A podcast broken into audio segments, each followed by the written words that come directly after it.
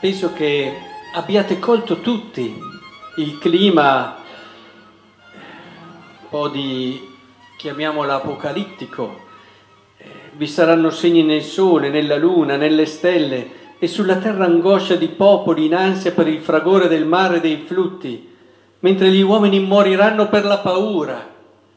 Eh, viene da dire, ma siamo all'inizio di un anno liturgico, lo iniziamo così,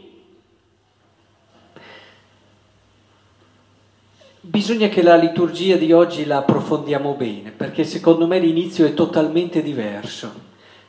E per eh, dimostrarvi questo ritorno alla prima lettura, dove abbiamo il cuore e l'anima di ogni vero inizio.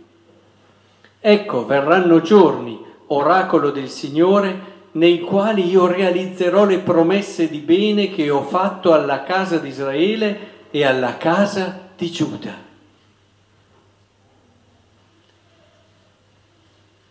In questa terra non comincia niente se non c'è una promessa. Ecco che allora l'anno liturgico inizia quest- proprio a partire da una promessa, la promessa di Dio.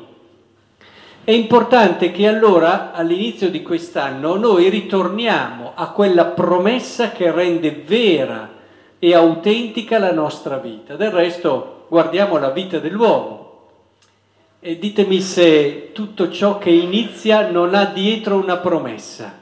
Facciamo qualche esempio? Facciamo qualche esempio. Abbiamo tanti bei bambini qui. Loro sono venuti al mondo perché i loro genitori hanno visto nella loro venuta una promessa, se no non li generavano. Cioè l'inizio della vita di una persona ha dietro di sé la fiducia e la promessa dei suoi genitori, che vedono in lui proprio questo. Ma prendiamo quella che è un'esperienza fondamentale della vita di tutti noi, soprattutto della vita dell'umanità, perché è la cellula essenziale fondamentale dell'umanità, cioè la famiglia. Torniamo al matrimonio, all'inizio dell'amore di due sposi. Cosa c'è all'inizio di questa scelta se non la promessa? Avete mai visto ragazzi qualche matrimonio? Il momento in cui si promettono e dicono io accolgo te come mio sposo per la grazia di Cristo e prometto di esserti fedele sempre nella gioia, nel dolore. Vedete che all'inizio c'è una promessa. Però, ecco, vorrei oggi farvi capire una cosa importante. A volte la si vede come un impegno, certo, una promessa è un impegno, però c'è anche l'altra prospettiva che credo a volte sia più decisiva, cioè io vedo in te una promessa. Quando due persone si sposano, non si dicono solo mi impegno, anche, ma soprattutto si dicono io vedo in te una promessa che può riempire il mio futuro, tanto che l'impegno viene meno, viene meno nell'anima, viene meno, non si riesce a rimanere fedeli se viene a mancare l'altro aspetto che è quello del vedere l'altro come promessa. Ci sono dei matrimoni nei quali indubbiamente è vero, magari non si tradisce, magari si rimane lì al proprio posto, perché magari per alcuni non ci sono state neanche le occasioni, a dire la verità, per altri non c'è stato il coraggio, per altri diciamo, non perché si è davvero convinti, ma perché è venuta meno la promessa. Quel matrimonio lì è già tradito, va bene, non sarai andato con delle altre persone, ma hai già tradito l'anima della tua scelta, perché non vedi più nell'altro una promessa per il tuo futuro. Capite che questa è l'anima dell'amore di due persone. E questo vale per la vita di ogni ragazzo, per la vita di ogni uomo.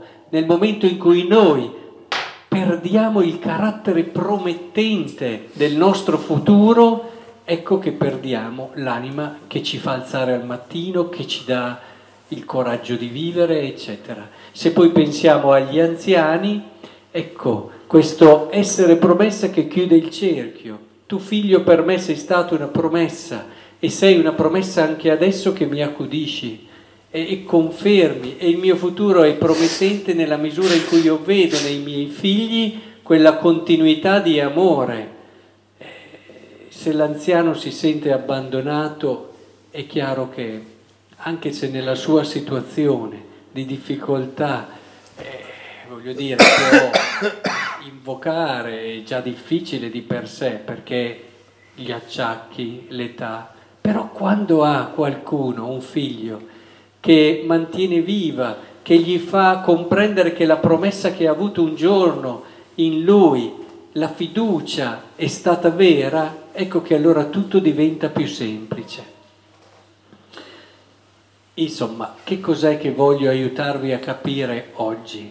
Che al centro della vita di ogni persona c'è una promessa e all'inizio di ogni cosa c'è una promessa. Quando uno inizia uno studio particolare è perché intravede un futuro promettente in questa cosa e così via.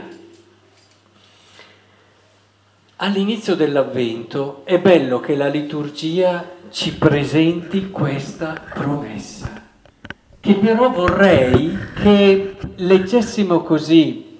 Eh, noi siamo per Dio una promessa, ognuno di noi è una promessa per Dio. Dio ha creduto in noi, Dio ci ha desiderato, Dio ci ha voluto. Non pensatela solo come Dio si è preso un impegno, come dicevamo all'inizio, consideratela anche dall'altro punto di vista. Dio vede in noi una promessa, noi siamo la sua promessa, vede il suo futuro con noi come promettente. E allora questo nuovo anno che va ad iniziare è importante che parta proprio di qui. ed è per questo allora che si dice nel Vangelo anche vegliate in ogni momento pregando perché abbiate la forza di sfuggire a tutto ciò che sta per accadere. Questo lo si può leggere sia nell'orizzonte del timore, della paura, dell'impegno preso e bene, ma lo si può anche leggere veglia, prega per mantenere desto il tuo cuore e convinto che tu sei una promessa per Dio si può pregare anche così e soprattutto si deve pregare così, perché come accennavo prima, se no l'impegno non ce la fai a reggerlo nel tempo. Non si va avanti per paura, non si va avanti solo per senso di responsabilità. Si può mantenere il rivestimento esteriore dei comportamenti, ma manca l'anima.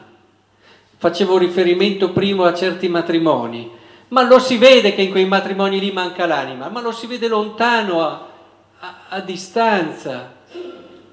C'è il, l'esteriorità, ma manca l'anima.